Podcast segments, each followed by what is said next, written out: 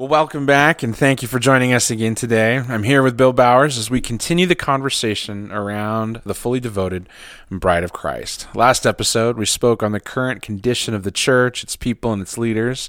Uh, we spoke about the reality of COVID and how that has really exposed and revealed some of the shortcomings of the church. Things Bill has already, Bill and myself have already been exploring and experiencing for a few years now, but uh, COVID has really brought some of those deeper issues to the surface that need to be addressed. And um, so last week was really about trying to figure out where we are, the current condition of the church. And this week we're going to kind of explore about why are we here and and you know how how did we get here um, so that's kind of today's episode first i want to check in with bill bill how are you doing today i'm doing great. Glad to be here again. Good good. And excited to talk about um, things with the church today. Well yeah that's my kind of first question as we talked about the current state of affairs last week and that the church is really um, not I mean, for a short sentence, they're not making disciples, and the witness to the church is very bleak as far as uh, the way people that aren't in the church view um, those that are in. Even the infighting, we look no different, really, in a general sense, um, as the rest of the world. But first question is, you know, how did how did we get here? Uh, what's your, what's your yeah. thoughts on that? yeah. Well, I've only been around for a certain amount of decades, uh, unnumbered amount at this point. I'm going to share, but anyway, so uh, yeah, how we got here, I think it was obviously over a long course of time. I, you know, I'm no, and I'm no church historian, so I don't pretend to be. I just look at the kind of simple outline of what we've seen happen over the last 40, 50 years. And then going back to uh, Tozer's one of my favorite guys back in the 50s and 60s, and and back then there was a boom in the church, and church growth was happening even after the Second World War, and and growing. And in some of Tozer's writing back then, he pointed out that people were coming to the church in a different mindset. They were coming more in the consumer mindset. And uh, I'll read a quote out of one of his books. It says. Uh, a new wave of religious interest will do no more than add numbers to the churches that have no intention to own the lordship of Jesus and come under obedience to his commands. And there was this move where people began to come in, and and I think you know some of you can trace to the idea again of um, inviting Jesus to be part of our life or surrendering and giving our life to Him. And so uh, the idea that people were coming to church with no intent of surrendering to the lordship of Christ. And so we even have this language we talk about accepting Jesus as Savior and accepting Jesus as Lord, which is kind of real. Like in my life, there was 10 years between the two. I gave God my eternal life when I was 20, didn't give him this life till I was 31. So again, should it be that way? I don't know. I hope not. But but the reality is we created an environment and a culture where we can accept Jesus as our Savior and never surrender to Him as Lord of our life. And I think that has has happened. And then we've created a consumer based model of church where the consumer comes, we meet their needs. It's the whole felt needs concept of ministry, which I did for years with teenagers, and they have a felt need like I feel like I need to get back in school, I need to get off drugs, I need to get out of jail. And the theory is you meet their felt need while you introduce them to their real need that they're broken inside, they don't know God. Um, and but the problem was once you meet their felt need, they don't feel like they need anything. and mm.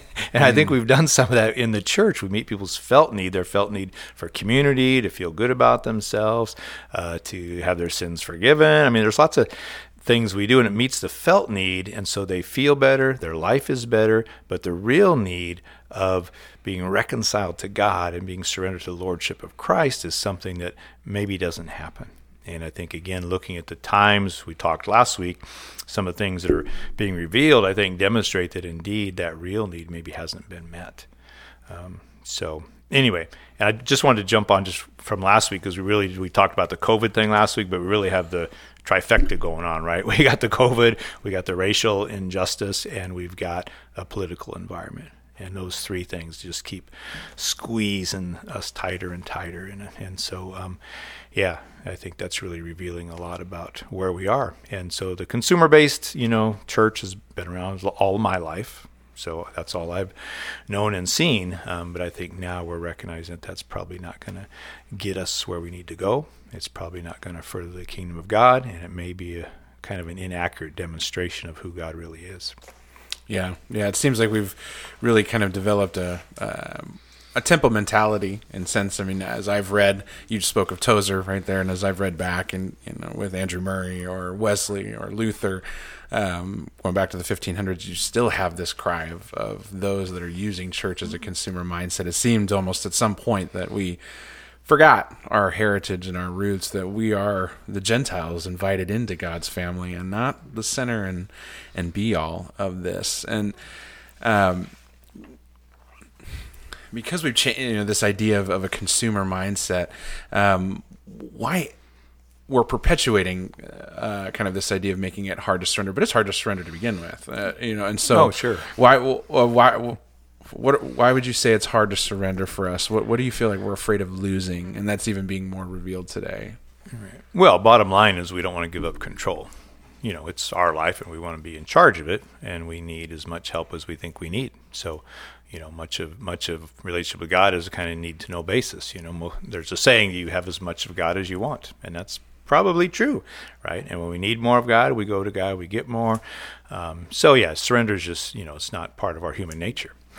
we just have to be honest about that. Our human nature outside of Christ is very self-centered, and until we are um, transformed by Christ, right? Then you know Galatians two twenty. It's no longer I who lives, but Christ who lives in me. And until that happens, there's a built-in conflict of interest. You know, there's there's me and there's God, and unfortunately, outside of Christ, me wants to be in charge. So.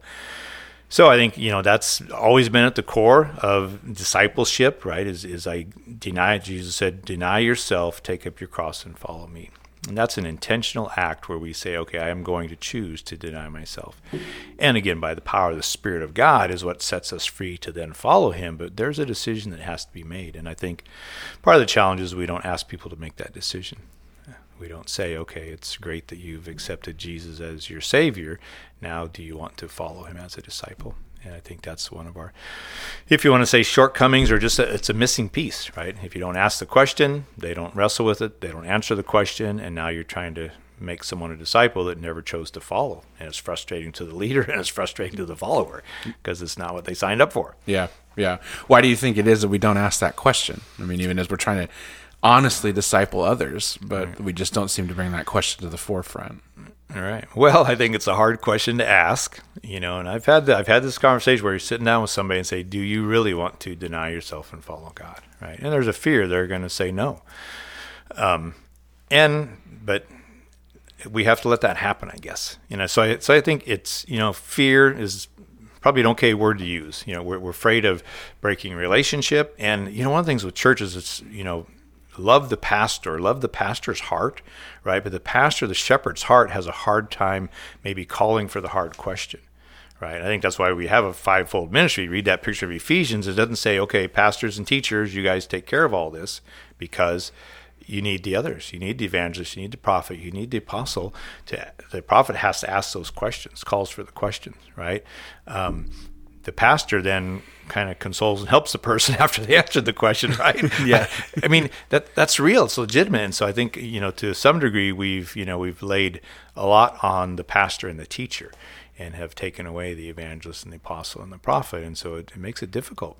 And so, yeah, it's hard. I've had that honest conversation with pastors where they say, "Yeah, I, because my pastor's heart doesn't want to see people leave or fall away or walk away, I maybe don't ask the hard questions that would help them come closer.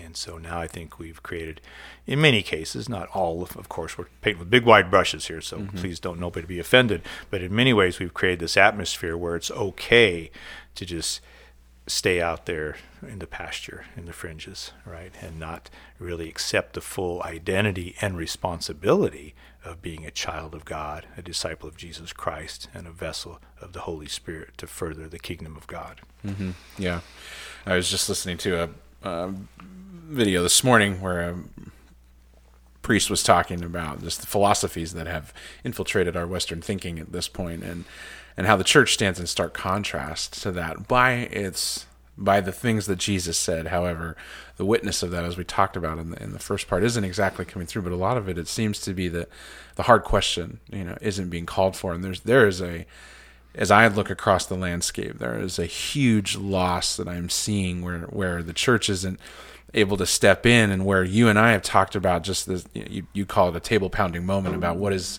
what is the Jesus inside of you just dying to do and and so I, I kind of step back and just think about urgency or or, or um, and even with all of us I think we all feel it as leaders mm-hmm. um, but why why doesn't there seem to be a sense of urgency? And it seems like not only are we pushing down this idea of surrender, God's calling us to an urgency. We don't want to be urgent, right. and we want to, you know, hold on to this other, um, you know, whatever it is, this comfort.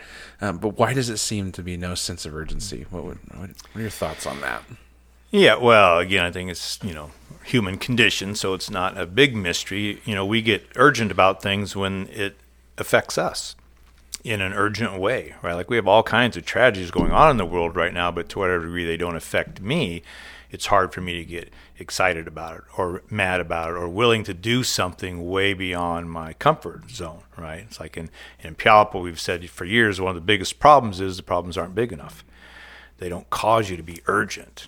It's like, yeah, there's X amount of kids commit suicide each year. Yeah, there's 60, 70 homeless folks, you know, but they're not they're not on my street. It wasn't my kid, and so part of it is again, does it does it really impact me? Um, but you know, like, is there should we be urgent? Yeah. Like one of the things I think is, is there's tragedies happening right now, but we're just uh, kind of not aware, or we've become so used to them. And I think that's it's been such a gradual thing. We've become used to it. And so, you know, I talk about one of my messages. There's three tragedies going on right now with the church, and I think one is first tragedy is people aren't experiencing the fullness of the life Jesus died for. Right? They're not experiencing the peace, the joy, and the freedom that Jesus died for. I don't. This so forgive me. I think he didn't just die so we can go to heaven when we're dead. I think Jesus died, rose again, so that we could have life with Him now. Yeah, come and on. People are not experiencing the fullness. That that ought to be a tragedy. When we look out over a congregation and see folks that aren't experiencing that, they're living in bondage and fear and all that. It's like that's a tragedy. We need to do something about that now. And you can pound the table now if you like, because that's the time for it, right? like that's a tragedy, right? The other tragedy that's going on is the church big wide brush again, in many ways, is so caught up in taking care of the consumer, doing our programs, taking care of our buildings, paying our staff, doing all that, that the church isn't free to really be furthering the mission of Christ. When you think about Jesus came to reveal who the Father is, to give glory to the Father, to seek and save the lost with the good news of Christ, to develop disciples who will live in obedience to Christ and continue his mission, to bring life, hope, healing, freedom to the oppressed and the hungry, to destroy the works of the enemy. Like there's a full time mission, mm. right? To transform our world that I believe should be going on. But the church, in many ways, is busy keeping the status quo. That's a tragedy. You know, I've been in this town for close to 30 years now, and when I look around and say, "Is the, has the kingdom of God been furthered in Puyallup in the last 30 years?" I don't know. Mm.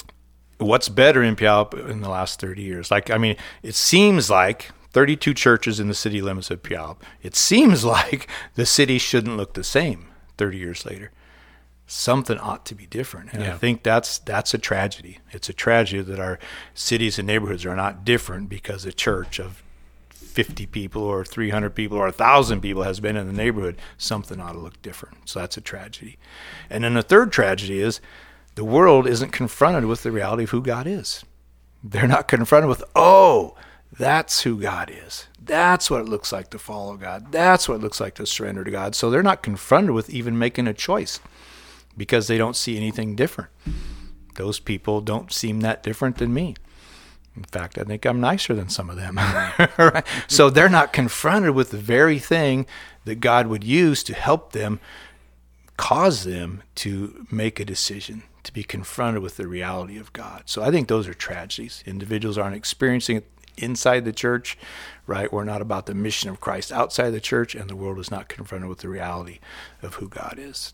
So I think those are tragedies. And I think at some level, the Holy Spirit's got to just get a hold of us and shake us up. It's like, okay, I can't get up today and not do something about that. That would just be the fourth tragedy. Yeah. right? Yeah. That'd be my personal tragedy that I'm not going to do nothing about it. Yeah. I, I, Bill, I echo those, and I'm, I'm so glad you brought them up. And even just as I've discipled young men over the past couple years and some of the questions I've asked of just what's the good news and they they faithfully can tell me that you know Jesus died on the cross, and after three days he rose again and ascended to the Father, and they're able to quote for me um, these things. But when I look at them and I ask, I said, "Well, so what does that mean in your life?" Um, they really don't have an answer for me. And I just had one come to me that's been walking with me for the last three years, and he said, "I have a story to tell of of freedom, of moving from bondage to to freedom." And I said, "Yeah, that's the gospel. That's the good Yeah. news that we get to share."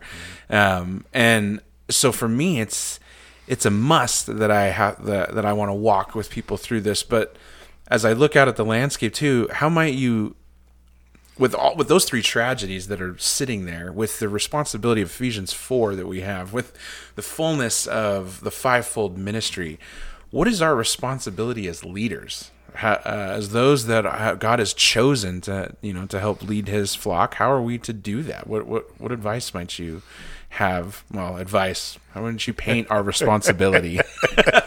Don't hold any punches, Bill. Well, I well, I I think it really it starts with accepting that responsibility. You know, I mean, because the reality is, if you're responsible for something, you f- will figure it out, right?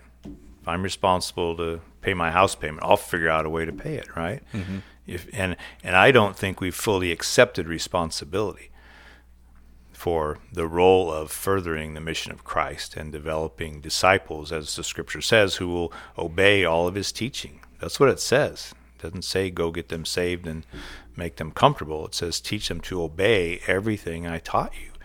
And I think if we accept that responsibility, then we go about doing it.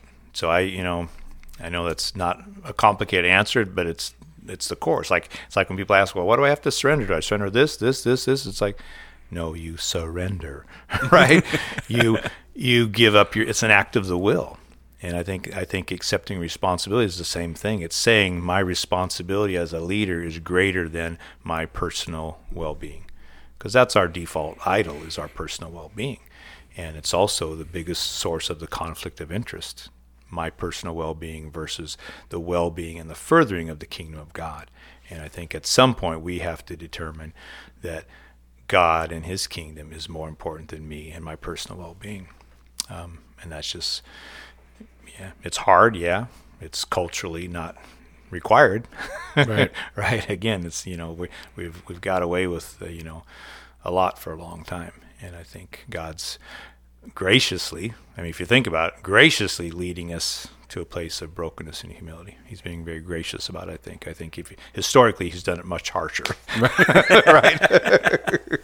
yeah yeah i see you know I mean, at this time god you know pulling apart the our cultural understanding of how some of these things should play out and really kind of getting at the heart of of what this is if it's if the scriptures are true then i really need to let everything go here and heaven is going to be far more amazing than anything i can think of on this side so why not expend myself here for the cause of christ um, Wow, Bill, this has been extremely enlightening. Is there anything else that you'd want to share with us today on you know this the why we how, why and how we got here? And. Well, again, at some level, it started way before us. It's gradual. We were born in it. We grew up in it. We didn't devise it. So one of the things I say is we can honestly say the culture has screwed us up, but um, that doesn't give us the right to stay screwed up once we've been made aware. so I think you know, again, we don't want anybody. We don't need to beat ourselves up over where we've been and how we got here, but we need to wake ourselves up to okay, what do we do from this point forward? Yeah. And I think when we humble ourselves, you know, the Word of God says when we humble ourselves, He will come and He will help us. I think we just got to get there. So I think that's where I would leave it for for this session. Yeah, I mean, God, God always creates out of chaos, and so I think while there are dire straits for us to be honest about, I think God has beautiful, cultivated ground with which to create something new and amazing with. Well, in the last episode of this series, we'll explore some of the ideas around what we're going to do about it um, and, and how we might be able to start moving in the direction that God is calling us. Join Bill and I next time as we discuss how the body of Christ can begin to make its way out of the darkness that we have found ourselves in. Until next time, love hard, pray without ceasing, and never stop expanding his kingdom. Be blessed.